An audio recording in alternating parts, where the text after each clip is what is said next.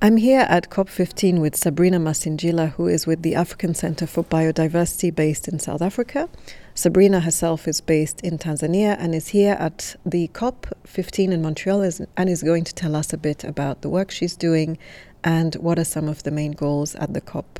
Let's start with an introduction. Just tell me what do you do and what is the kind of work that the African Center for Biodiversity does?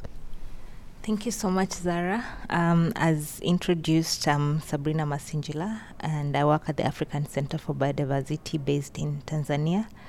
And the African Center for Biodiversity is a research and advocacy organization, and we work on dismantling inequalities uh, within the food system. And we also work around three main program areas on seed sovereignty, opposing corporate capture and control of our food systems, and also on GM and biosafety. So we here at the COP have been following um, the Convention on Biological Diversity discussions for a number of years. This year, especially, has been important because of the adoption of the Global Biodiversity Framework, which is a um, global deal to stave off the declining uh, loss of biodiversity that is happening at a very alarming rate, according to also the assessments done by the International Panel on Biodiversity, IPBES, which you know reports which are released a few years ago. These discussions haven't started this year; they've started at, at least two years ago. That's why it, it's called the Post 2020 Biodiversity Framework. But uh, due to COVID disruptions, the meetings have been postponed. And now, at least with the opening up of countries uh, and movement of people, then we now this um, December, the COP15 is now the opportunity to pass uh, this global deal. Okay, so this is kind of a, a wide framework for biodiversity that's going to determine the next 30, uh, 20, 10 years, rather. Is yes. that correct? Yes. So this is like um, the predecessor, the Aichi targets, as um, some of people might know, were also focused on, you know, reducing the drivers or like the declining biodiversity. But uh, some the, the Aichi targets didn't fulfill, you know, the what they were intended to do know, like they've come to a conclusion, then they have to de- develop a new global deal, which is the post 2020 global biodiversity.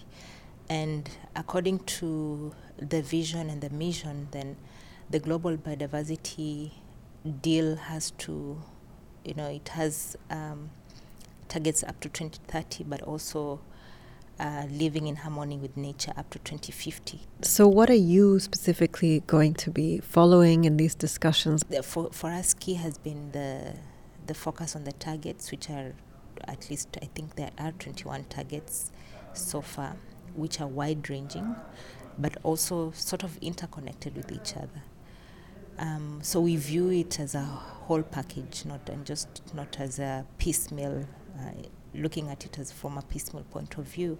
But importantly, there have been several targets that we are keen and have been monitoring, including Target 3, which is uh, an apex target of the Global Biodiversity Framework, and it uh, deals with um, setting aside 30% of sea and 30% of land areas for protection.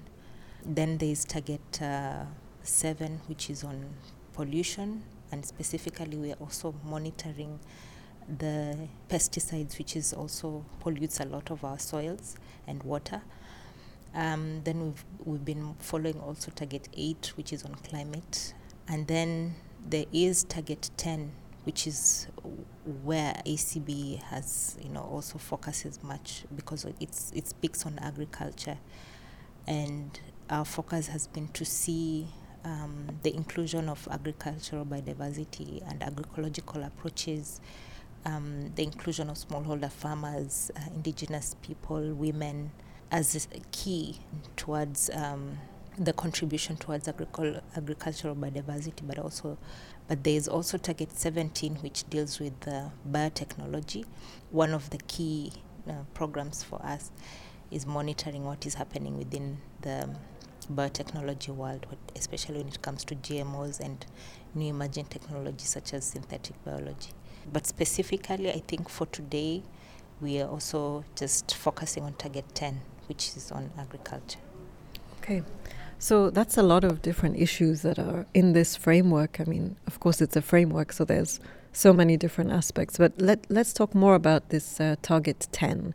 So you say that you want to focus on having agroecology and agricultural biodiversity in this target. What's the challenge with that? Are there people who are opposed to this? Um, is it difficult to include this kind of language in the text? So, yeah, um, I think for us, we were with the, when it came to the the draft text of the post 2020 GBF. Um, GBF is Global Biodiversity Framework, yes. Yes, so the, we unfortunately, as um, references on agricultural biodiversity were missing, and we know that the one of the major drivers for biodiversity loss is actually the kind of uh, food systems that we have currently, global food systems that we have, which is based on indus- industrialized um, farming, um, you know, value chains, uh, corporate capture and corporate control. So it's highly corporatized, monopolies within the food systems.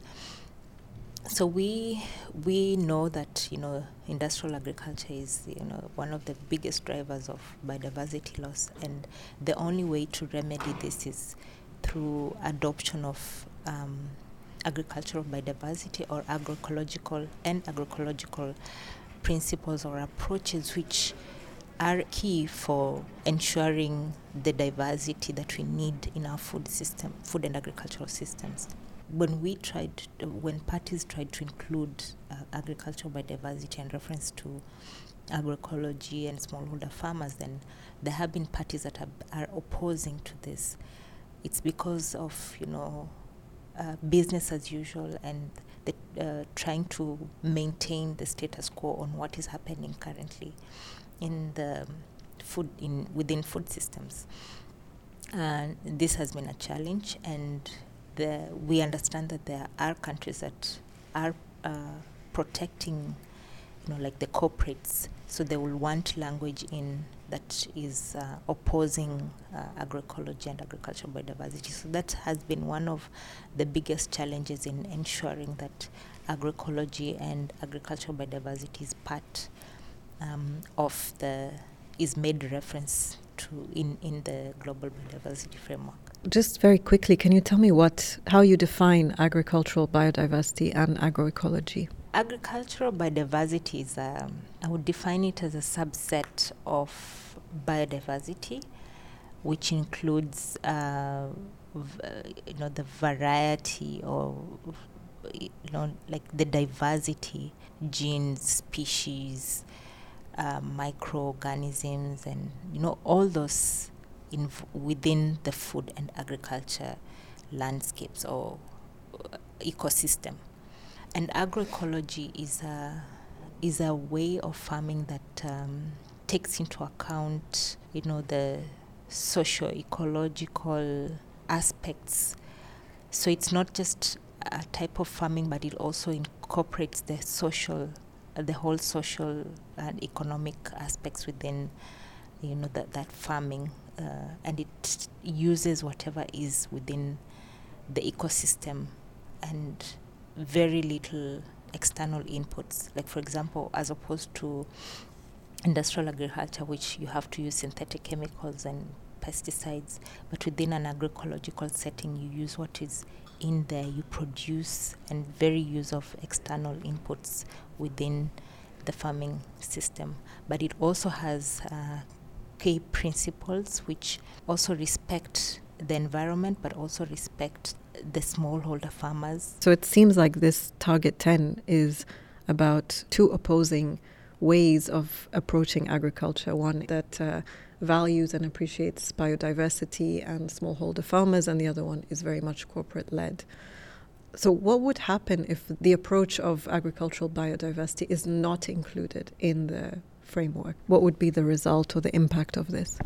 I, think it's it's going to be to have detrimental effects, uh, and it would further entrench the kind of farming that we have, that such as you know that as we mentioned, industrial agriculture, and it blocks us from transitioning away from the drivers of biodiversity loss. In the end, we will still end up with you know declining biodiversity and it won't address any of the issues that we we are raising because you know if we continue as business as usual then it means that we you know we won't have a deal that you know addresses the key issues and what has brought us here. Importantly is to urge you know governments to take into account you know some of the recommendations that civil society organizations are putting forward. I know there are some governments that are key in seeing agroecology approaches into the into target 10 and i think you know such political will is what is needed to ensure that um, charts a pathway towards the shifting away from industrial agriculture and towards uh, transitioning towards you know socially just and ecological food systems.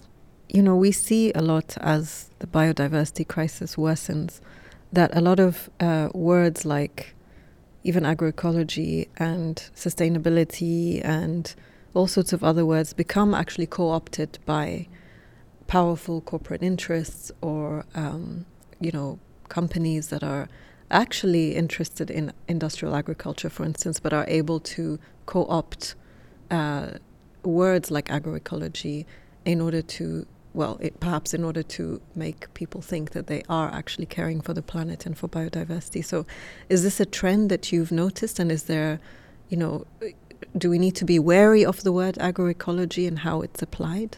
Yes, I think, yeah, what it what makes it different, eh, the co-option is there and it, it has always been there. I think, you know, since eh, when you look at you know agriculture and the interest, the corporate uh, interest that uh, lies therein, then when they see that they, there is a movement, you know, especially arising from the civil, uh, food sovereignty movement that is challenging what the corporates are pushing for, you know, they reinvent themselves and they say that, oh, now we're going to adopt this just to appease the other side. But I, I think what makes it different, if, for example, some of these co-opted words such as agroecology what makes it different is that within agroecology we already have uh, defined principles and approaches and so definitely of course we, we have to be wary of um, this co-option but also just to be able to distinguish between um, what they say and what what the reality is